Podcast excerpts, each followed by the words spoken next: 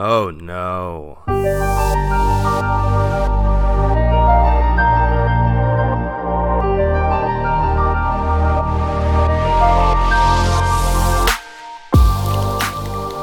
voted by everyone, and I do mean everyone, as the best way to lose an hour of your life. It's the American Soccer Show. Eric O'Cantor, Emmett McConnell, and by everyone I mean me, and that's uh, that's all the people I polled. So I'm pretty sure most uh, polls, you know, um, what all the, all the political ones. I can't think of any off the top of my head for some reason, but I'm pretty sure they all only have to poll one person.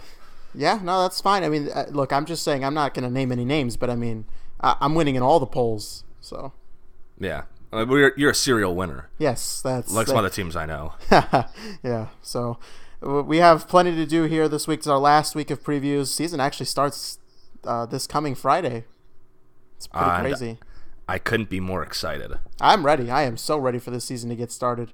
And so I'm ready to be disappointed also by the fire. We got NYCFC, DC United, Portland Timbers, Seattle, and LAFC to talk about today. We'll also discuss all the wonderful things that happened in CONCACAF this week. I'm sure everyone's dying to hear about the details. You know I am, and I'm ready to get into it. But first, some news. Yes, that's right. Orlando City have decided to do something totally out of left field, although not really, because we all kind of saw coming from the reports. Is Nani has come from Sporting Portugal. You might remember him from the Portuguese national team. He's 32 years old. Uh, you also may remember him from his time at Manchester United, a team that also, and uh, he was on the Portugal team that won the 2016 Euros. Uh, so I'm, I'm going to look at this objectively first. And I mean, this is a goal scoring threat, I would assume, because he's still putting up decent numbers in Portugal. And this Yeah, he- team's not exactly loaded with goal scorers. He had like nine goals and seven assists already this year. Played Sporting. He's played at Lazio. He's played at Valencia. He's played in Turkey, Fenerbahce. Played in England with United, obviously. I mean, good resume. Still looks like he has it. But uh, does it fix Orlando? I'm not so sure. I don't think so either. Look, he's got a he's gotten a three year contract, which I think is long for someone that's going to be 36 at the end of it. Now, you know, generally you sign contracts based on your age, then not at the end, as we've seen with Manny Machado getting 10 years uh, at the age of 26, which means he'll be 36 at the end of it. I'm sure the Padres will love to pay him 30 million dollars when he's 36. not in the business of uh, long contracts. Nani, I think uh, he'll be a pull to fans. At least people will want to go see him. Uh, you know, there's plenty of people who just know him from being a Manchester United winger, and that'll pull him into the stadium. And that's that could be good enough for a team that I I've been predicting is maybe a potential bottom of the barrel in the league. Yeah, I mean, look, it's it's simple as this. Yeah, he's probably there to sell a little more tickets. They did need goal scoring threats. It's not like this is a completely ridiculous signing that they didn't need. But at the same time, this team was the worst defense in the league for much of last season. Second worst offense as well. They. Um, they did finish with the worst defense the entirety of the year, actually, with three more goals. Well, I was I was San trying to I was trying to pay uh, uh, um, um homage to the uh, early start that they had when they won like six games in a row. which makes it even more impressive that they just weren't they weren't always bad throughout the year. They had a pretty good period of time. Yeah. That said, on the goal scoring side, uh, second only to uh, once again San Jose in goals scored uh, at the bottom. Uh, they had o- among their three DPS, two attacking mids and a forward, 20 goals and 11 assists. That would have put them third on the goal scoring list, or I mean fourth. There's three players ahead of them, uh, between the three of them, mind you, and 21st in assists. Dwyer had 13 goals, no assists. Kljestan, um, six and six, and Colmán one goal, five assists. So they need some production. They lost Meram on the wing. I think they expected you know eight goals, eight assists out of him. Mueller three goals, four assists. Got to bring that numbers up. Those are rookie numbers. Oh goodness. Well, we'll see what they do with that. Uh, hopefully, it works out for them. I, I don't want. I'm not really rooting for anyone to fail here, but uh, just I don't see the I don't see this one working out. What I do see working out though, Fredy Montero back in Vancouver. So suddenly, this attack may not be as helpless as it looked when we first talked about this team. Right. They have decent number of signings. It's I still think it'll be tough to overcome their three big losses. I think this is overturns one of them. I think Montero is better than Kei Kamara. Uh, that'll put them in a good position. I've been hearing that the uh, Korean signing Hwang In Beom uh, has been playing in K2 for like some strange reason, um, and he's been kind of because of uh, something about like his military service. But then he won the uh, Asia Games with uh, you know obviously Heung Min Son was the big one in that one. So apparently he's been impressive with the Korean national team as well. So Vancouver might be have to be on the radar. We'll see. Uh, I, I'm still not convinced, and I know they've they've kind of been a darling in the last. Like everyone's just kind of like, oh, this look at the roster they're putting together. But this has happened before, where a team will kind of overhaul the roster a little bit, and they'll they'll have some nice signings and some different names. Like because let's face it, I can watch all the K2 highlights all I want. I'm not I'm not going to learn anything about that guy and whether whether he's going to be able to contribute in MLS or not. So it, it was going to be a lot of wait and see with them. Fredy Montero, on the other sold. hand, no, Fredy Montero we do know he can quantity. We do know he can deliver. Um, uh, the biggest issue will be if uh, In Beom can can contribute to him, can give him the assists. And Vancouver, I still don't see him as a playoff team, but good signing. You want to handle this next one? This is uh, what we've all been waiting for. Uh, good friend of the, so- the show, CJ Sapong traded from the Philadelphia Union to the Chicago Fire for about 400,000 Garber bucks, and I know Eric couldn't be happier with this, as he is the lead Sapong proponent on the show. I actually don't know what to say because when I saw it, I didn't. I, I saw the tweet by the fire, but it had been retweeted and quoted by someone else. So I only saw like a very like small picture thumbnail, and then I saw his Twitter handle, of which of course I didn't know. So I was like, oh, I don't know who Big Africa is, but all right. That's interesting. And then later, I'm scrolling through my feed again, and I realized the the fire traded for CJ Sapong, and I had to resist the urge. I actually had to resist the urge to like type out this like, you know, this is why the fire are where they are. They sign these mediocre players for no reason, blah blah blah. And then I had to calm down a little bit because I had to remember that there is actually no backup striker on this team. There is. um until oh, now, on, obviously. Um, I was blanking on his name. I think they still have him. Elliot Collier. Uh, um, excuse me. fourth round pick. He played some last year. Oh dear God, no. I, I, he, he, you could see some of his finishing was lacking. Uh, yeah, I'm assuming he'll be depth. He's not a terrible player. It's I like I said, I had to calm myself down because it, it, it really in the, in the grand scheme of things, there are many worse number two, number nines in the league. He can also play on the wing, despite no. his skill no, set. He, he, ends up playing there. I, I mean, it kind of shows the direction the Union have been going. They've been kind of offloading the players of the past and rebuilding who's been you know strong for them. Except for a sh- yeah, and honestly, when you hear the Twitter handle "Big Africa," that I assumed it was Accam going back at first, because uh, you know he's hilarious. he's actually from Africa, unlike Sapong. Uh, but it'll work for them, I think. Nikolic is getting is what he's like thirty now. So I'm pretty sure there's been a lot like of talk that this is probably it for Nikolic this year in the on the fire, not his career. Right. So it's a signing. It's a it's one that uh, couldn't have been more well placed given Eric's feelings to Sapong and then his feelings towards the Chicago Fire. This is his chance to prove me wrong. I will say that I'm. I'm not expecting too much. I'm just, you know, he can, as long as he can play striker when Nikolic has to sit, or he can come out in a game and you know unleash a little bit of that pace. He just turned 30, so he's you know he's almost he's almost there at the twilight of the prime. So maybe he's got one more good one left in him. Don't don't be too reliant on his pace. He's more of a target guy. So maybe if you get someone who can run off him. But that is the news for today. I know we could continue talking about CJ Sapong for hours. Uh, there was there was a debate as to whether we would cancel this week's podcast, in fact, and do an hour long special on CJ Sapong to the fire but our producer wouldn't let us do it. You know, we both wanted to do it. Yeah, and by the way, this basically means that since it's about 400, I think I think they said the max was 450,000. We'll just go with that. So that means that the Fire essentially in the end traded David Accam for 550,000 in Garber bucks and CJ Sapong. Which given the output of both players is basically like free money to the Fire. Uh, but we'll see if Accam, you know, the Union have changed their formation to more of a diamond midfield, so there's not even room for wingers. So we'll see how Accam even fits in there. But at least Chicago, it seems like they're just raiding the Union. They got Herbers and Sapong now. Who's next? I wish I would have gotten Keegan Rosenberry. That would have helped. Could have used a right back actually. Yeah. That wouldn't have been a terrible signing. That would have been a great signing, but yeah, whatever. I'm not in charge of the fire, even though I probably should be. I, you know what? I'd support you, man. That's I'd like good. to see you there. Yeah. But moving on to our previews. First up, the big boys in New York City. New York City is blue.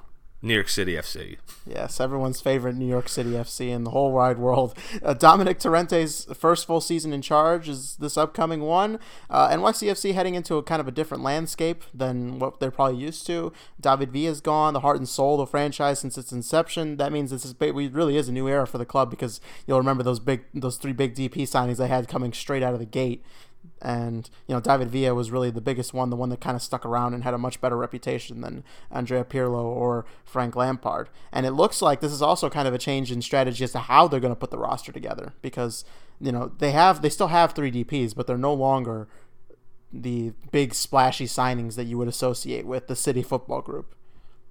Yeah, DP the DP world has changed in MLS. It's not too many Wayne Rooney's and Zlatan Ibrahimovic's, good players, very useful, or maybe I can even go further back, Steven Gerrard's and Frank Lampard's, um, or David Villa's even. Uh, it's more guys who, you know, Maxi Moralez, maybe an unknown to player to you know fans, but a really really good player in MLS nonetheless. And so losing Villa will hurt, but I think they've shown last year, after with all his injury problems, that they can play without him. I would agree with that. So, unfortunately for the Pigeons, which I love that that's their their nickname, uh, they also lost Yangel Herrera, somebody who we both loved uh, on NYCFC last season. He was loaned to Huesca in Spain rather than back to NYCFC. So those are two pretty big parts of the team, given how well Herrera fit in that midfield and how important Villa was to the attack. So we'll start with Villa. His replacement, Alexandru Mitrita, has been signed as DP to fill that striker role. He had an amazing goal. Uh, I don't know if it was yesterday or two days ago in the preseason, but uh, if you haven't seen it, it's a pretty good one. And against Nashville SC, he's 24 years old. Romanian international comes straight from the Romanian league, having scored 12 goals in 16 matches with four assists tacked on. So the numbers seem pretty good on paper. I, again, I, I, you know, I have a big subscription to the Romanian soccer league. I don't know if you know that, Emmett. So you know, I watch this guy yeah. every week. No, I saw you. You know, you're you, we're out here uh, getting ready for the uh, podcast, and Eric's watching the uh, the Romanian league, getting he's you know staying overtime to uh, watch games that you know even if is someone going to sign from that team, who knows? Uh, it's an important league. We'll see. So so anyway, you know, it's like we'll see because now he did have that goal in preseason. It looks like he's settling in well, which is good. It's, it's a hard it's a hard player to replace. David Villa is one of a kind in more ways than one. Even at this stage of his career, I know that many would associate him with the kind of aging DP thing, but he was still a very good player at his age. He was. I mean, I think we were really just starting to see him start to tail off at this level uh, last year, specifically because of injuries. But the bigger loss is going to be Angel Herrera. They were really poor without him and in comes uh, Keaton Parks, who might be my favorite U.S. men's national team name. Keaton, I don't know, just something about it, and yeah, it Parks. sounds so New Yorker too. Yeah, I can say it. Um, I I think that bef- the midfield three, you have Ring defensively, you had Herrera as a kind of box to box, and Maxi Moralez as the trequartista. Now you got Keaton Parks coming in uh, for Herrera uh, he's not much of a box to box, it seems, but he can be kind. Of, he's not exa- exactly a pure six. So we'll see how he kind of fits in. I'm assuming he's going to start right away. You would think so, and that'll be good for his development. He wasn't getting a ton of time at Benfica. He was uh, kind of more on the Benfica B team. Uh, there is, I will say this: uh, the three guys you just mentioned, those are decent midfield options. Ring Alexander Ring, especially, who we have also talked a lot about. He was a very good player for them last season. I, I worry that those three, that's basically it, because after that, you're talking about James Sands, for example. You know, another kind of young uh, American player that has been getting some kind of rave reviews. And, you know, he's been played as a defender, he's been played as a defensive midfielder. So he's 18 years old. You know, is he ready for that? Like the pressure that could come with being uh, a piece that has to play every couple weeks? Yeah, and the MLS season is pretty packed. Uh, so it's not exactly as if you can just kind of play the same people over and over, right? It's a you got to have some rotation. There's a lot of midweek games. You get no because you get to the end of the season and you're completely worn out. So you definitely don't want to do that. I, and you also have Keaton Parks in front of you, somebody who's not that much older than James Sands, and at any point he could hit a rough patch of form, and he needs to be you know sat down for a couple games to re- relax, and suddenly you're having to put the guy who's even younger in behind him. Right. Um, they do also have, uh, I believe, Jesus Medina. Um, he, a little uh, more of a wide player though. DP, yeah, we'll see. We'll see how he slots in. Um, but I think he'll get some time. Of course, uh, Ismael Tajouri Shradi, a guy who's can play some forward, but is more of he's more of like an outside forward. He's not like an outside mid. He's played some wing back, but he's he's not like a left mid or right mid. He's kind of either a forward or a wing back. Yeah, kind of strange. He, he he has those kind of tendencies. I think. Well, uh, he had them anyway. I don't, I don't know if it was something that was like kind of done out of necessity or what, because he is very, very much a, a forward attacking player. But remember where NYCFC play, and that's one of the things that any new signing kind of has to get used to, right? Is like Tajouri-Shradi can play wingback on that Yankee Stadium field, partly in part because he doesn't need to have. He's such a pacey player that he doesn't necessarily have to have the best defensive instincts to play there. Not a big field, not as much running as. Uh you would need the other person who kind of played some forward by committee when Villa was out. Uh, the most Scandinavian name in MLS, Jo Inge Berget. Oh, dear uh, God. He's gone. Uh, so they lost Jan Hale. They lost Berget.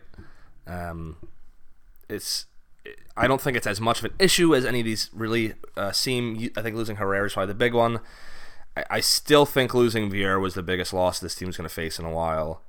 Um, and uh, my biggest worry is Dom Torrent. Yeah, I don't I don't know if that he has the uh, managerial aptitude to get this team where it was under Vieira. I, I do want to mention Jonathan Lewis because yeah, of course he, he's kind of stood out for the national team in Camp Cupcake, and then you know I would assume it'll translate to some more playing time this season uh, at New York. The attacks in relatively in order. Really, the whole team is kind of in order. It feels like it's a decent team, but I worry about you know it's two or three injuries away. I think from being a pretty weak time, pretty weak side. Yeah, uh, I'm totally with you on that. Um, and Torrent, like like you said, not, maybe not up to stuff, but um, they still should be a playoff team, right? Yeah, they probably should. We can all be. kind of. They have a pretty good defense. They have the probably the biggest home field advantage in the league, I'd say. Yeah, maybe not the best record, but I would definitely say the best, um, the the best advantage. I mean, going there is always, always, always tough. Um, so this will be interesting. They do have a good defenders. Uh, Alexander Callens obviously one. Maxime Chanot uh, kind of stand out. Um, I'm a big fan of their goalkeeper, Sean Johnson. I think he's one of the better shot stoppers in the league. Come back, Sean. yeah, you guys maybe could use him. Um, yeah. Uh, I don't know, but like other than that, I think their their fullback position is a bit um, suspect. Ben Sweat is fine. Um, actually, Anton Tinnerholm at right back, I think, is a good player. Uh, so they have him. They have Sweat. It's a solid. It's it's solid. It's it's a lot of what we've seen before, with a couple additions that'll help, like Parks and Mitrita. We'll see, but Mitrita up top. That's that one's still kind of yet to be seen. But um, it's all on Torrent at this point. The pieces are there. I, uh, you know, he didn't he didn't prove anything last year. He had basically the same um, position that Chris Armas was in, competing in the same position, and he stepped up with the Red Bulls and improved them. Now Torrent gets a full offseason. He's got to show what he can do. Yeah, I agree. I agree that the onus is going to be a little bit more on him, and this is not an ownership group that's going to, you know, balk. Obviously, they have to work within the salary cap of MLS, but they're not going to balk at firing the manager because they can afford a new one very easily. Yeah, and he was ostensibly a caretaker manager. I think they they were pretty much planning on him taking over for Vieira. Um, but I'm pretty sure he was working there with Vieira when he was there. Same thing with Armas at the Red Bulls. So he should understand his system. I think he's going to come back and bounce back and have a better year, but I don't think we're going to see the dominance that we've seen with New York City in the past. Let's jump to the polar opposite of uh, managerial changing because DC United. This is Ben Olsen's ninth full season in charge, so he's just behind Peter Vermes that like longest tenured coaches in MLS.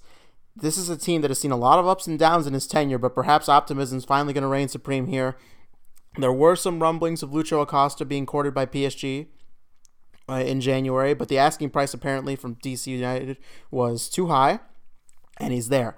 So I would expect that if he gets off to another strong start, I would expect that those rumors are coming back in the summer, and they might be too hard to ignore in the summer.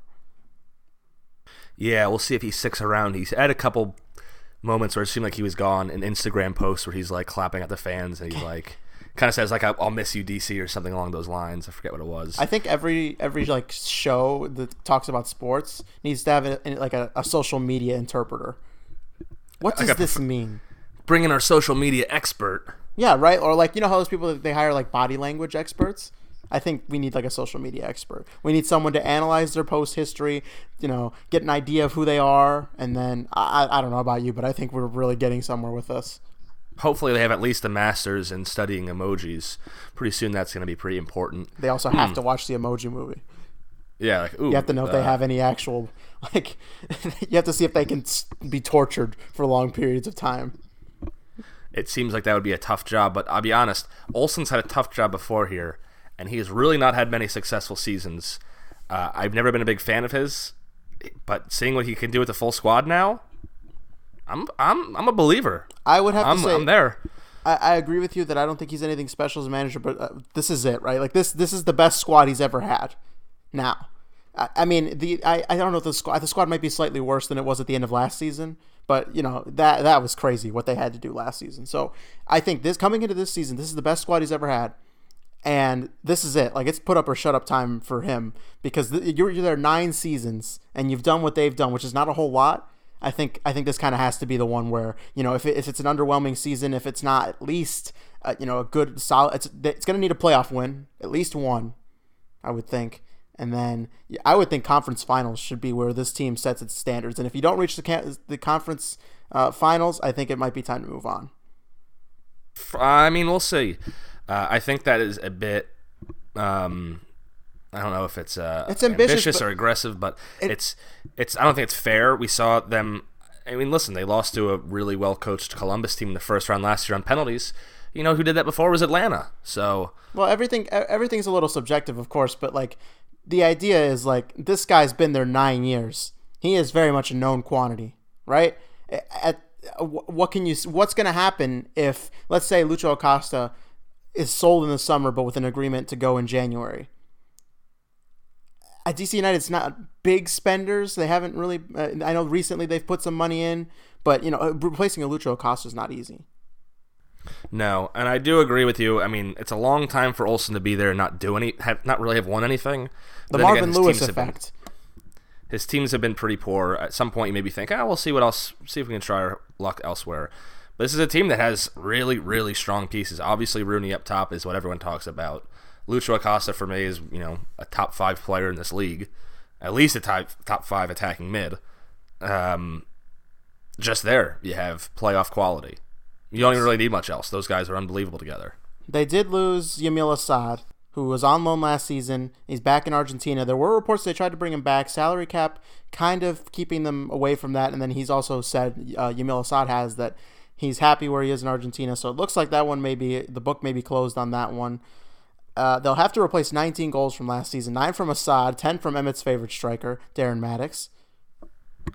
Well, if I may jump in for a second there, that was before Rooney was there. I'm expecting 20 goals from Rooney. Uh, I think he'll replace that quite easily. And Mattocks is a fine backup. He's not a starter, but the fact that he got 10 goals through what two thirds of last year kind of shows you uh, how good this team was that they could even get a guy like that 10 goals.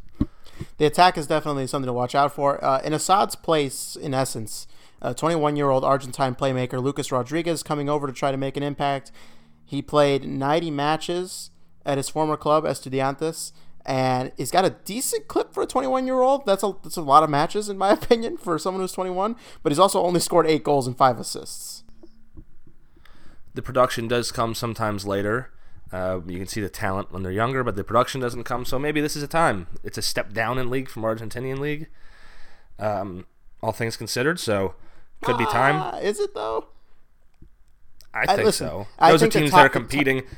River Plate, That's okay. The top teams in Boca Argentina Juniors? are definitely better. I, I don't want to. Newell's Old Boys? somebody's probably freaking out right now. I, in our, the the top Argentina teams are better than the top MLS teams, Independiente, but those bottom teams in Argentina, I don't know. Velez Sarsfield, man. I don't know. man. Oh, Then again, I shouldn't say that because like if San Jose had to play the worst team in Argentina, I don't, I don't know how it would go. So ugly. There's a reason why I think they're always Okay, competing I'll- in I'll Copa grant you. Libertadores. uh, you know what? You're right. I, I, I was I was out of line with that comment. I get what you're saying. There's the big boys, and then there's everyone else. It's tough to uh, really quantify what everyone else is when you're not seeing them consistently going up against other top composite competition other than what's in the league. So that's fine. I do think that it, he could be a good signing. He's only 21. We'll see how he kind of fits in. That's a question mark. They still have Paul Arriola at right mid, Zoltan Stieber, who's a you know a decent enough uh, player. I think he's maybe third winger on their uh, on their list potentially. Uh, and you just go through the rest of the lineup, and I'm it, it's really optimistic. You and I It both is. love Russell Canouse at defensive mid. Yes, and not to mention Durkin could might might get more run this year. He's got a Chris lot of hype behind him himself. 19 Yep. years old. He featured next to Canouse a lot. Um, I think it was Ian Harkes was getting time before him as one of the young guys who didn't really develop as much. Uh, I think he's still pretty young though. I think Durkin could be a star this year. Um, hopefully playing next to Canouse. I mean, they have other guys. You know, uh, Segura played some there, so they you know they don't have to force Durkin in and play every game. But I think he will get a lot of time. I think this is his time to step up. We'll see about that. Uh, Leandro Leonardo Jara has been brought in from Boca Juniors, so maybe we'll just make MLS better by invading the Argentine league. I mean, it seems like it's been kind of that movement. So last year we saw a lot of those uh, South American signings. This year's maybe some more veteran European, but it's still there, and it's still Well, this guy, 27 years old, definitely probably the, the mix of both worlds, right? The veteran South American. yeah. And I mean, I, I, I do think it's a better league. I don't think the transition is always guaranteed, right? No, it's That's not. that, that is. is the question mark. Um, so that one's up in the air. They still do have Steve Birnbaum, who at one point, you know, he's 28 now, but at one point was like, you know, going to go to Europe, go to Israel, get some money. I was gonna say, well, to be clear, in Israel, he was he was going to Europe, but Israel, Europe. I stand by. I stand by what I said. It's in Europe. Well, uh, he, he would have made more money. It's in UEFA. I don't think it's. I don't, is, Israel's not actually in Europe, is it? no, get the producer no, on but we. that one. But it's it's not technically in Europe. It's technically in Asia, but we do consider. Uh, you know, we'll get past that point. I'm spending too much. I'm spending too much time there. Um, so he's a good defender. Um, we'll see how Jara fits in, but they, they do still have Frederick Brillant, who's you know getting older, but he was fine last year. Uh, and uh, fullback, I guess, was kind of a, a, worry. They brought in Chris McCann from Atlanta United, 31 year old left back, can play some center back. Uh, and they had Joseph Mora, who's I thought was pretty impressive last year uh, at left back. I think the back line's fine. You, you got Bill Hamid here for the rest of the season, I believe. So you'll have a decent defensive setup. And I think really the Jara signing for me is more about making sure Paolo Arriola doesn't have to play right back in a big game like he did in the playoffs.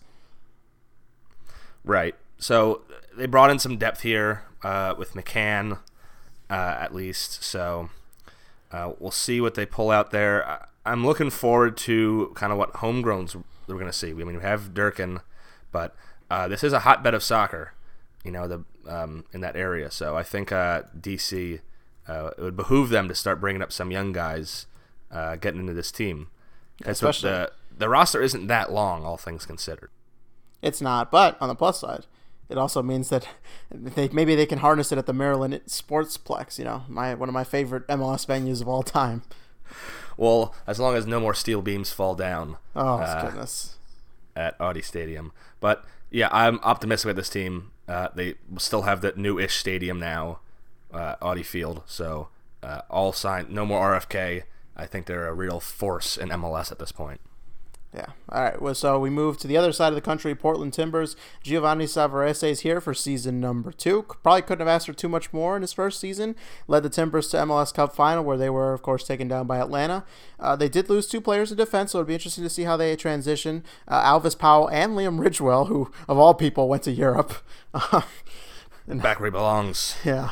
Uh, in their place, Claude Dielna's here after his uh, nightmarish stint in New England. We'll see if he can flip the perception of himself in the league. Remember, he was brought in as a DP defensive signing, and he and Friedel got into it to the point where Friedel was just like, nope.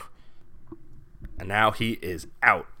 Um, so yeah, defense maybe a bit of a worry then, uh, but this is pretty much the same team other than that from last year. Yeah, exactly. There weren't a lot of they've there've been a lot of rumors about Portland trying to acquire uh, attacking players, and it hasn't worked out. We can talk about a little bit of that. But you know, they did add one player uh, defensively. Jorge Moreira is brought in on loan from River Plate, 20, 29 years old, the right back. So that's good because this team did not have a lot of uh, fullback depth. Remember, they brought in Jorge Villafaña mid last season. Valentin is still here, and then after that, it was a black hole.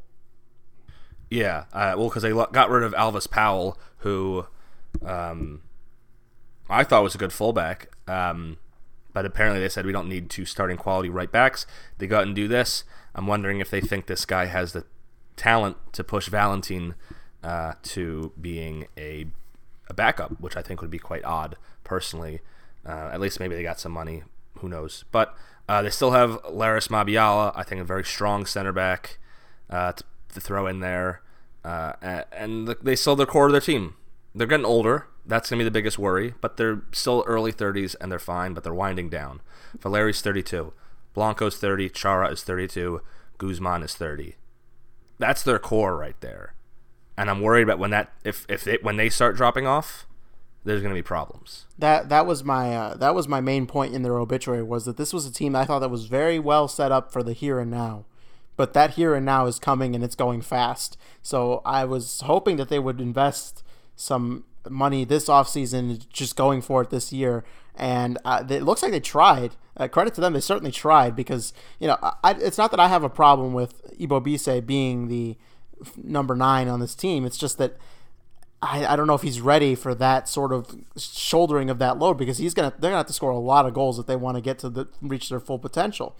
And so they've tried making big bins for Julian Quinones from Liga MX. It was rejected. Ezequiel Ponce, currently in currently in Athens, also a target of theirs. Eduardo Vargas, another Liga MX player. They really wanted a forward, so that tells me they're not 100% sold on Ebobisse being the starting number nine week in and week out, and that would worry me a little bit. At least without any depth. Um, and speaking of uh, DC being a hotbed, he's from Bethesda, Maryland. Um, My favorite so, city in Maryland, by the way. Of course. Um, so we'll see. I think that experience is going to be good enough for them this year. We'll see moving forward, but this year specifically, it's good enough. They're not too old yet. Yeah, they're not there yet. I worry about teams that don't do enough in the offseason, and this is going to become a running theme here in the next few teams. I worry about that because you get too you get too comfortable. Everybody starts, you know, figuring you out a little bit more because it is hard to change what you do when you have the same group of players. So I'm a little cautious. I'm a little I'm a little back up on them, but I still think I agree that there is the talent here to make another run to the playoffs. Maybe not to the final this time, though. Yeah, I, I would. I want them to get a little bit more. Um, I think young, a little bit injection of youth. Um, they do not have a lot of depth in defense. Bill Tuiloma is going to have to step in, I'm guessing, at center back, unless they kind of turn Zarek Valentin into center back or something. Um, I don't uh, know what their plan is. Dielna could start.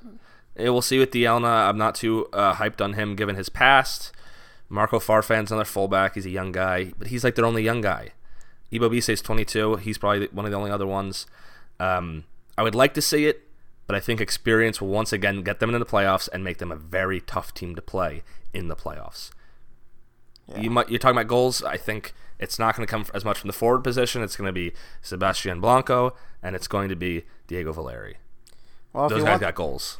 That's, yeah, that's fair. Uh, I think if you want the poster child for mid-season adjustments to uh, put a team on the right track, you look no further than their neighbors in Cascadia, Seattle. Brian Schmetzer one of my favorite names in the league, heading to his third season in charge with the exact same team as last season, except minus Osvaldo Alonso and Waylon Francis. So Seattle did pretty much nothing except add Jonathan Campbell as center back depth. Uh, so here's the thing, right? All about this late season um, moves, I guess, p- picking up in the late season. I don't think it's going to happen this year. I think they have enough pieces for this year to be a regular start to the season. If you think about it, if they were just mediocre at the beginning of last year, they would have finished first overall. True. They got off such a bad such a bad start that they they ne- that necessitated them going on a historically good run. Um, so, I mean, in the past, it was you know they needed creativity. Okay, so two years ago, um, or maybe it was three years ago. At this point, they got um, Nicolas Lodeiro injected creativity. They went on to win a final. Um, then you know they kind of needed some forward help. Um, obviously, when Dempsey left, that became an issue. Bringing Raul Ruidiaz, Raul Ruidiaz last year, massive boost. Um, it doesn't seem like they need that anymore. They have everything else fi- figured Could- out, right? Could their boost be coming early this season with Jordan Morris? He's coming back from that torn ACL. He could be like a new signing. We talk about all, this all the time when a player gets injured, you know, early on in a season and he comes back in the next one. It does sometimes rejuvenate the squad in a way that a signing would because, you know, he's going to push, you would think, to play wide instead of Harry Shipp. Uh, absolutely. Um, and and now I don't think they're really going to be too worried about all that depth issues. They do. I think Morris will probably end up playing wide. Maybe we'll see if he plays as a second striker, and Lodeiro kind of drifts wide. Uh, Victor Rodriguez showed what he can do at the end of last year, um, so that'll be big. Uh, they still have I mean, the big loss is going to be Ozzy Alonso. Obviously, uh, he's gotten older, but they still have Gustav Svensson, who is good in the midfield. Christian Roldan. Uh, hopefully Chad Marshall will be back. He was important in the defense. I, I if they start strong, they're one of the top teams in the West. No, no doubt. Yeah, I would agree with that. And of course, I have to throw a shout out to Handwalla Bwana, pace merchant. Great, great name. Also, second only to Kim Ki Hee, who matched really well uh, next to Chad Marshall uh, in place of Roman Torres. Who, I mean, what happened to that guy? He went from being star boy to last year just absolutely falling off the Ro- face of the earth. He's, I think he's just past it at this point. I think it's been made very apparent to him and to his coaches that he just doesn't have it anymore to be an every week starter. And those those freelance runs that he has, I, I think they, I think they're about over them. Yeah, and so that's why they brought in Campbell as some depth there. So I think once again we'll see a good defense. Uh, they'll get this stuff. They'll get it done. They have. I, think Brad Smith was a really good acquisition last year that went under the radar at left back. He kind of displaced Tolo Nouhou, who I was impressed with, but you know he's young. He'll get some time. Um. So I'm I I think that this team could easily finish first or second. Uh, but it's up to them to see if they want to start this year better instead of just picking it up later. And I do love me a good generic name just as much as a crazy name. Brad Smith's got to be up there. Yeah. Um, him and Nouhou Tolo kind of opposite sides of the uh, uh, name spectrum there, but he, he kind of went under the radar. So um, I've been more and more impressed with Christian Roldan. I think he's going to bring an upped level to the game, and we'll see Raul Ruidiaz with a full season. What could be better than that? Yeah, this Seattle team could be very, very dangerous if they hit the ground running like they did last. Well, not at the beginning, but once they got going, it was like a freight train to try to stop. And so them and DC United are some teams I'm looking out for this year. They both were really bad at the beginning of last year for a long period of time. Seattle was absolutely abysmal. Actually, if you remember back, they had like single-digit score uh, goals scored like 15 games into the season. It was bad, and uh, you know they had the most goals conceded, and then they just immediately went on a run and they were untouchable. They can do that. DC can do that. Oh boy, what a year! And finally, one last preview. LAFC, this is year two of LAFC, and if they're following the Atlanta model, that means it's MLS Cup time. Veterans Marco Ureña, Benny Feilhaber, they're both gone. Their presence was probably good for the team in its first season, but I think it was also made to be clear towards the end that neither of them are really can be really uh, dependable starters on an MLS Cup striving team anymore. Yeah, Feilhaber was important for kind of setting the tone in that first year.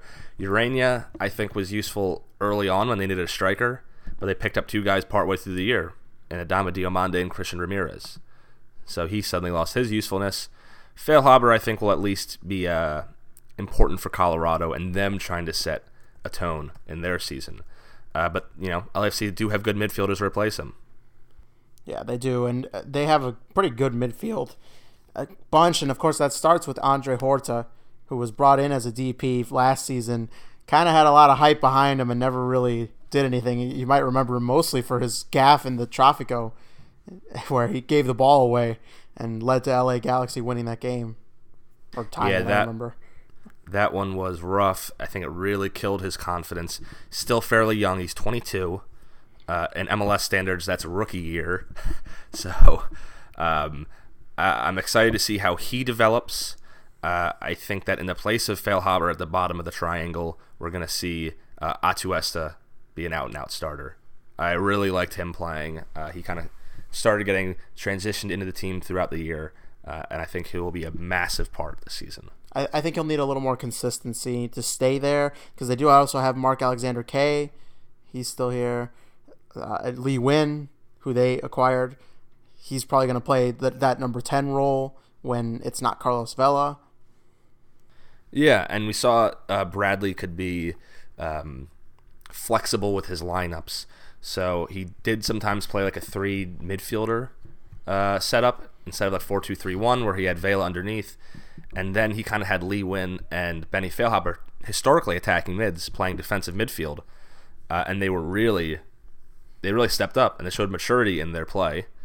Um, but mention, you mentioned Carlos Vela. Him and Diego Rossi are going to be the backbone of this team. They're just too good for this team to be anything but a top three team in the West. Yeah, this could be this could be Diego Rossi's coming out party this season. We saw him, you know, take some time to transition to the league last season. We saw flashes, and I think now a full year under his belt, second year under Bob Bradley in that system, probably a little more consistent play in the forward position because I, I do think that whether it's Christian Ramirez, I don't I don't like Adama Diomande that much, so I don't think it's going to be him. I think I think Christian Ramirez winds up rising to the top here, and then we might even see Rodolfo Zelaya, the striker from El Salvador, who was brought in as well. I, I think there'll be more consistent forward play than there was under Ureña, who had his moments, but also he went through a drought of scoring that was just brutal. Yeah, and they do have plenty of people who can play forward. Uh, Diomande had some good stretches. He reminds me a lot of Jozy Altidore in just his power and ability, but also in his temperament. He seems to get very frustrated. Uh, but he has so much support that, honestly, whoever's playing forward on this team should get plenty of goals. You got guys like Sign Nguyen up. feeding you. Yeah, I think you could score as many, 10 goals in a full year. At least Diego Rossi support, uh, giving you service. Carlos Vela, Latif Blessing, uh, probably a backup wing player for them, but my he can be electric when he's on his day. Uh, and the midfield, as we mentioned, we've gone through them. They have And- like five players who should all starting quality. Not to mention, you're also leaving out the biggest move they made in the offseason, bringing in Mohamed El comes. Munir. Here, The best comes. left back in MLS now plays for LAFC. unbelievable. I can't believe you put him on your list as uh, best left back. I honestly just can't wait for him to not cut it, and we see a 35 year old Jordan Harvey at left back. No, we will do no such thing. It's quite possible. Listen, if he does, if um, Bradley, as I mentioned, he can be flexible. If he goes to a five in the back, I think it would suit Munir because he is much more attacking. It would suit him, but I do. I will say this: the third center back for LA would become a bit of an issue. There's the issue. Sil- Silva and Zimmerman are very good. After that, it's like Jakovic. No, But that's it. That's that's their center backs. Tristan Blackmon was a winger who kind of played a little center back once. Uh, they played João Moutinho there once or twice. Uh, the other defender, like off the top of my head, Steven Beitashour, is an out and out fullback. You wouldn't want him at wing back or center back, really. you could do uh, Eddie Segura. He was acquired on loan There's another defender. as a Uh, we'll see- back. I don't. We'll see if it fits in. He, he's a smaller guy. He's only five nine. Um, I would think they want to stick with Seville, uh, Silva and Walker Zimmerman. Good center back pairing. I wouldn't be surprised, all by the way, if Walker Zimmerman doesn't get a uh, offer. He's been very, very impressive, and we saw him step up once Laurent Ciman left, who I have been mentioning before can be a liability. I do think that this defense. I, I think that Munir will be able to thrive because I do think that Bob Bradley has three very good defenders in Silva, Zimmerman, and Beta So Munir doesn't really even have to defend all that much. And he can learn a lot under Bradley. It's Not to mention, he could even use Mark Anthony Kaye to cover him on that left side. uh, absolutely. Um, Gonna boss a- the midfield. he's a real worker, and we saw how useful he could be with a uh, ball playing defensive mid and Mark Anthony Kaye doing a lot of the running. He really stepped up his game until he had that nasty, nasty leg injury, uh, which uh, we were there for. Uh, that was disappointing. Uh, Tyler Miller returns, Northwestern guy. You know we Yes. love to see him in the world. friend goal. of the show, Tyler Miller. Great friend of the show. Uh, they, so they did also sign Pablo Sisniega from Real Sociedad. Now he's not he's not really even that highly touted of a prospect, but it is something to note because they did sign another young goalkeeper. Perhaps as a little because Tyler Miller almost played every game last season. and he had some phenomenal plays, really good uh, games. Uh, didn't see a lot of weaknesses from him. Really came out and put a strong showing out there. In my mind, including one of the probably the best save of the season for me. Sorry to Stefan Frei. against uh, in the Trafico against um, the Los Angeles Galaxy. Now I could come out here and debate why I think that's better, but I, I would think it's tough to uh, displace Miller as the starting goalkeeper. Well, there you go. The president of the goalkeepers union has made his feelings felt, and that means it's time we're, we're, we're officially ready for the readiness scale. Why don't you uh, Why don't you start us off here? Who Who's most ready? Most ready, I think DC United. I have every reason to think they're going to pick up where they left off last year, except for maybe Asad, who did kind of fall off at some point. Uh, it's up to them to become an elite team or fall off. And I think same thing with Seattle. Both started slow, finished high. And I don't think they're either going to start slow. I think they're going to be strong, and they're going to be top teams. DC first, Seattle second, neck and neck though. Then have LAFC. Um, we'll see what they did the sophomore year. They're not Atlanta, but I think they're going to be strong. They're going to be up there. I've mentioned I think it's Sporting Kansas City, Seattle, and LAFC will be top three in the West. And then I'm going to drop down to New York City and Portland Timbers as my last ones. Uh, New York City, I'm worried about Dome Torrent. They still have the talent, though, so there's chances, and they have, as you mentioned, that postage stamp of a field. Uh, will give them good, good home field advantage. Portland. Oh no. I think Portland will narrowly make the playoffs, but I think if any of these teams could make the finals, once again, it's Portland. All that experience, tough picks to be honest. These are all fantastic teams. This was this was the hardest one that I think we had to do because these five teams, not a whole lot separates them.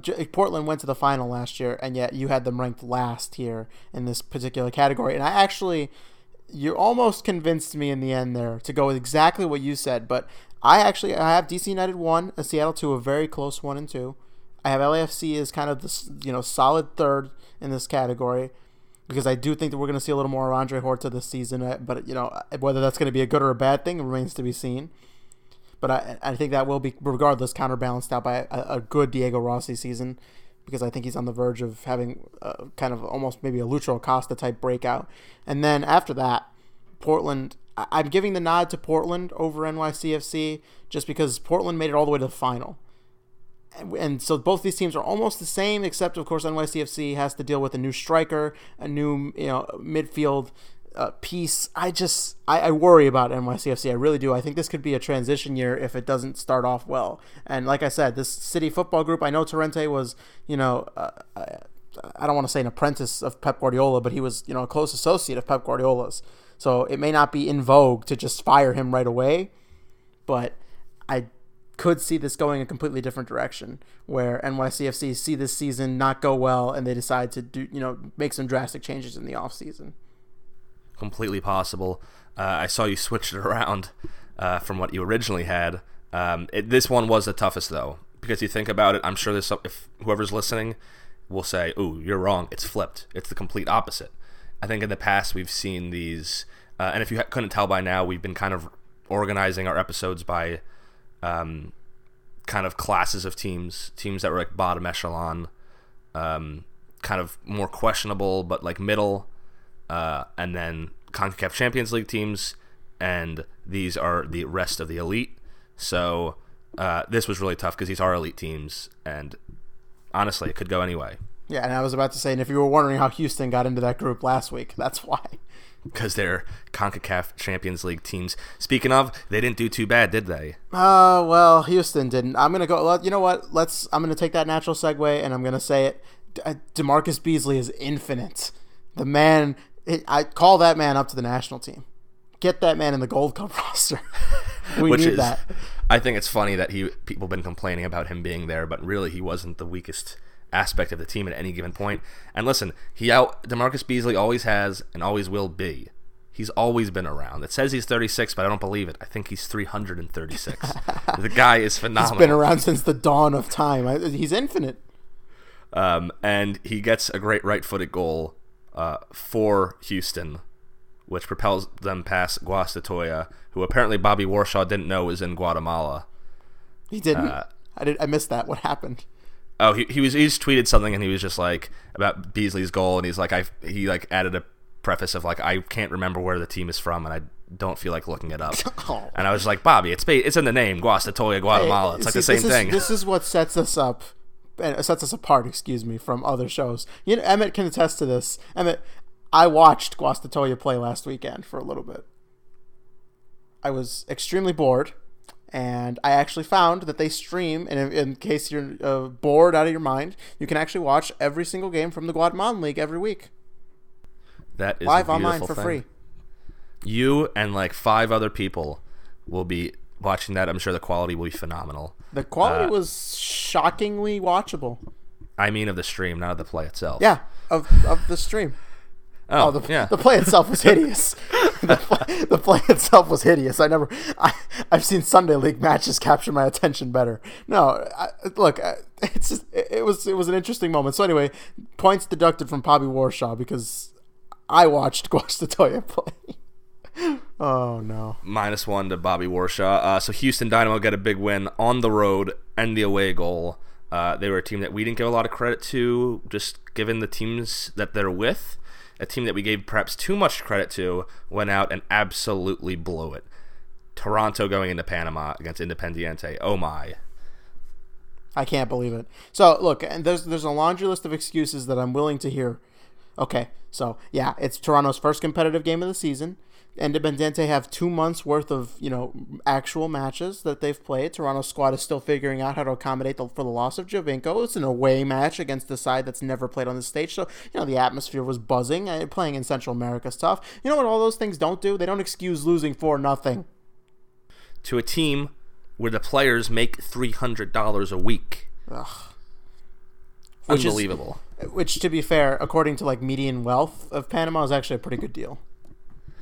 I stand by what I said. No, it's fa- it's a very shocking. It's, it's a shocking stat because think of how much those Toronto players get played, and they got absolutely. They didn't just get beaten; they got run off the pitch. They got destroyed, humiliated. We've been bamboozled. I can't believe this. I demand Toronto be We've been replaced. they've been Smeckledorf. spec. That's not even a word, and I agree with you. Look, at this point, I actually would be more in favor of, of like throwing Montreal in there instead, but that's not going to happen. And uh, look, uh, Toronto could very easily beat this team five nothing. They could, but I don't see it happening. Toronto's defense looks like I could have scored against them. It was absolutely abysmal. For me, the turning point of the game, just getting into it for a second, was the penalty from Terrence Boyd, Oh dear goodness! which Some is now say, in orbit with Michael Bradley's penalty kick from last year's CONCACAF Champions League. And so at least that ball has a friend, because my I don't think that was in the stadium after he kicked it. he almost kicked it over that like giant, like a, batting cage thing, like in the. Oh my god! Granted, I watched the replay. It only goes over the crossbar, Yeah. crossbar by like four feet, but Uh-huh. it's just on an upward trajectory and just keeps going. I don't know. Chicago needs a new field goal kicker. Terrence Some- Boyd, sign him up. Well, some say that ball's still floating up there, like you said with Bradley's. I, Chicago does need a new field goal kicker. Terrence Boyd may be the answer. I'm sure Bears fans would love to have a soccer player as their kicker. I'm sure that would go over very well. So Toronto, I think that's a turning point. It was one nothing. It goes to one one. It's an away goal. I think they hold on and aren't pushing for the game. I mean, listen, they go on three nothing. I don't know what they're thinking, giving up at fourth, because now they got to go home and probably score five goals. And that's assuming you don't give up any. You give up another goal, you have to score six. Yeah. So we're assuming that they probably have to score six at this point. Listen, now it's opposite. Toronto is going into a very warm, humid environment that they're not used to. It's probably tougher for um, for Independiente to now have to go into Canada, where there's a decent chance there's snow, on, you know, falling when the game happens. Yeah, in a colder game, listen, I, I don't know if you've ever played in snow, but if there is any snow, I don't know what the forecast is like. I'm not a weatherman. But uh, can you imagine trying to score six goals in that? Goodness. I have played in the snow. It's I'm sorry. Um, not in like a snowstorm though. Oh, You- okay. if Well, you I don't think remember, you'd ever have a however. If you remember, however, we're gonna flip the switch here to when Atlanta played um, Minnesota Oh, in the in that open exp- uh, expansion game in a massive snowstorm. That's Atlanta, true. You're- Atlanta, ball weather. the warm weather team went into Minnesota, the team that should have home field advantage, and put six goals past them. Food for thought. Well, there you go. There's your precedent, even though that wasn't in the same league, but I'll allow it. So by that by that logic, Independiente is going to win ten nothing on aggregate. Can you imagine? Oh well, I don't. I don't even know what to do anymore. What Toronto, if they can't turn it around, which I don't think they will, it's a disgrace. Good luck to them the rest of the way. Uh, at- Could be a good thing. it could be a good thing in the long run for them, but not a good thing for me. And I don't let those No. things pass easily. I hold grudges, people. The Red Bulls just briefly they beat Atletico Pantoja two nothing. Yeah, There it is. Yeah. That's Uh, one we expected. Sporting KC, they be, they didn't just beat Toluca. They absolutely manhandled Toluca. This was simply put the most dominant, I would say, most dominant MLS victory over Liga MX side in actual competition ever. And of the entire of any of these games, the most difficult for MLS team, and they go out and do the job. Congratulations, Peter Vermes. Yes, although boo to Children's Mercy Hospital Park for that railing that fell over and injured one of the Toluca players and some fans. Is uh so sport? It looks like uh, Children's Mercy Park is now uh, higher than Audi Field on our stadium danger list. We'll come up with that next week. And oh, the irony of the hospital being the sponsor. Well, hopefully there was someone on hand to take care of them then. but only for only for children. Only for children though. If you're if you're young, if you're under 18, you can get help. But it's The, well, the Toluca mercy. player's going to miss like four to six. I know we're making light of this, but the guy's going to miss like four to six weeks. That's terrible. Right. It's you really you don't want to see that. You know, we never want to see that. But uh, just the absurdity of that night carried well over into the fans. So, yeah, uh, feel bad for him. Uh, Sporting KC, though, in the driver's seat heading to Mexico for the next leg. Finally, there is Herediano versus Atlanta. Atlanta got shredded by Herediano. It was a 3 1 victory by Herediano in Costa Rica. Frank de Boer's defense did not look good. Uh, which is something that has happened in the past with Crystal Palace and Inter. This is a different level, so we'll see. They had to go into Costa Rica. We'll see how they come out at home. They got an away goal, so two nothing will do it, but not a good sign to start. Yeah, this was not, and I don't know. That was a pretty inexperienced back line. Bayo got the start at kind of like a left wing back. Miles Robinson was on the back line. Good to see the youngsters getting a chance in a tough environment. Uh, I yeah, but oh man, that was But do you really expect anyone, these guys, to come into a 70,000 person? Because I expect them to actually put a decent amount in, maybe 60,000 people at, at uh, Mercedes Benz Arena and Atlanta not to, The- like, kind of overwhelm them. well. To be fair, the um, well, first off, I think this game was in uh, this game was in Costa Rica, but the next one's also not going to be at the Mercedes Benz Stadium. Apparently, it's going to be in the other field that they were using before. It's a college stadium, Georgia Tech. yeah. Well, it's it's a, that's a blow, but I still think they can do it. Unlike Toronto, which I have no hope for. Yeah. All right. Well, that does it for that portion of. We'll talk more about it at the end of this week when the second legs happen, and we'll we'll see what deserves talking about because like like nobody wants to hear about how Houston beat Guastatoya. It was an ugly game. It was kind of boring to watch, but. We're gonna move on to the uh, biggest news of the week, perhaps in terms of name-wise. Robert Kraft accused of soliciting a prostitute in Florida, the owner of the New England Revolution. So I'm, I'm going to give a brief thing here because I know some Revolution fans are like, oh my God, what if he sells the team? Somebody might actually care about us. I'd like to remind you that A, Robert Kraft doesn't even actually have a lot to do. It's more of his son, Jonathan Kraft, is what I'm given to understand. So that's number one. It would basically just be a name only. He probably wouldn't sell. He'd probably just be forced to hand it over to his son. And that's already happening anyway. And then also remember, sorry, I, just this guy, Kraft, he, you know, he he invested in the league at a time where, and he stuck with the league when the league was closer to folding than it was to expansion. So he's got a lot of clout in the Boston area. He's a very influential man in this league. I wouldn't get your hopes up. Yeah, I mean, hopefully this there'll be some change in New England because they'll need some. But uh, whew, what a situation for Kraft, and what a weird. I mean, I we're not gonna get too much into this, but uh, odd situation, and uh, I don't think it'll affect the Revs all that much. No. Uh, moving on, there's a movie coming out. Will Ferrell will star uh, about the FIFA scandal. Eric, are you intrigued? A little bit. Will Ferrell doesn't intrigue me. The FIFA scandal part does. We'll see how it's done. Because if it's Will Ferrell, I feel like it's going to be a comedy, right? Like, It's a pretty funny situation. it is pretty funny. I mean, you had a guy, one of the Conca, well, it wasn't the FIFA scandal, but this was kind of tied to it. The CONCACAF guy who had like a, an entire penthouse in New York for his cats. Like, that's that's absurd. that's that's like comedy movie worthy.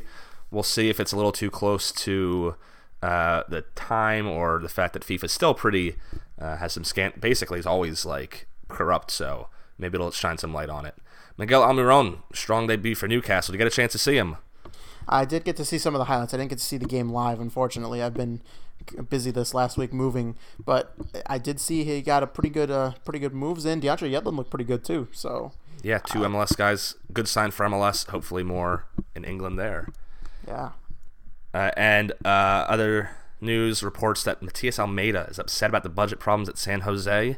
Cruz, Cruz Azul are interested in signing him. He's got a $3 million buyout clause. How do we feel about San Jose's chances given this potential disruption? This would destroy the season for them. This would put them right back in the basement for me. It's not because I think Almeyda is this amazing manager who's going to turn them around based on his coaching acumen alone, but I just think you can't have you can't have the manager be signed up, be promised certain things, and then when that doesn't happen, the manager just leave. Like that's a that's a very bad sign for the front office because it, think, it, yeah. it shows it shows really like a, disconnect between ownership, front office staff, and manager, and you can't have that. It would be a real worry, uh, and it would probably put San Jose back in the basement. As of now, he's kind of their one chance to turn things around. Hopefully, they kind of start figuring it out and let him get some signings because there are some holes that are needed to be fixed in that team. So, uh, yeah, so I wanted to add because we were talking about disconnects between front office ownership and management. Just briefly, because I don't I don't want to get too far down the rabbit hole. We were doing so well on time. Right.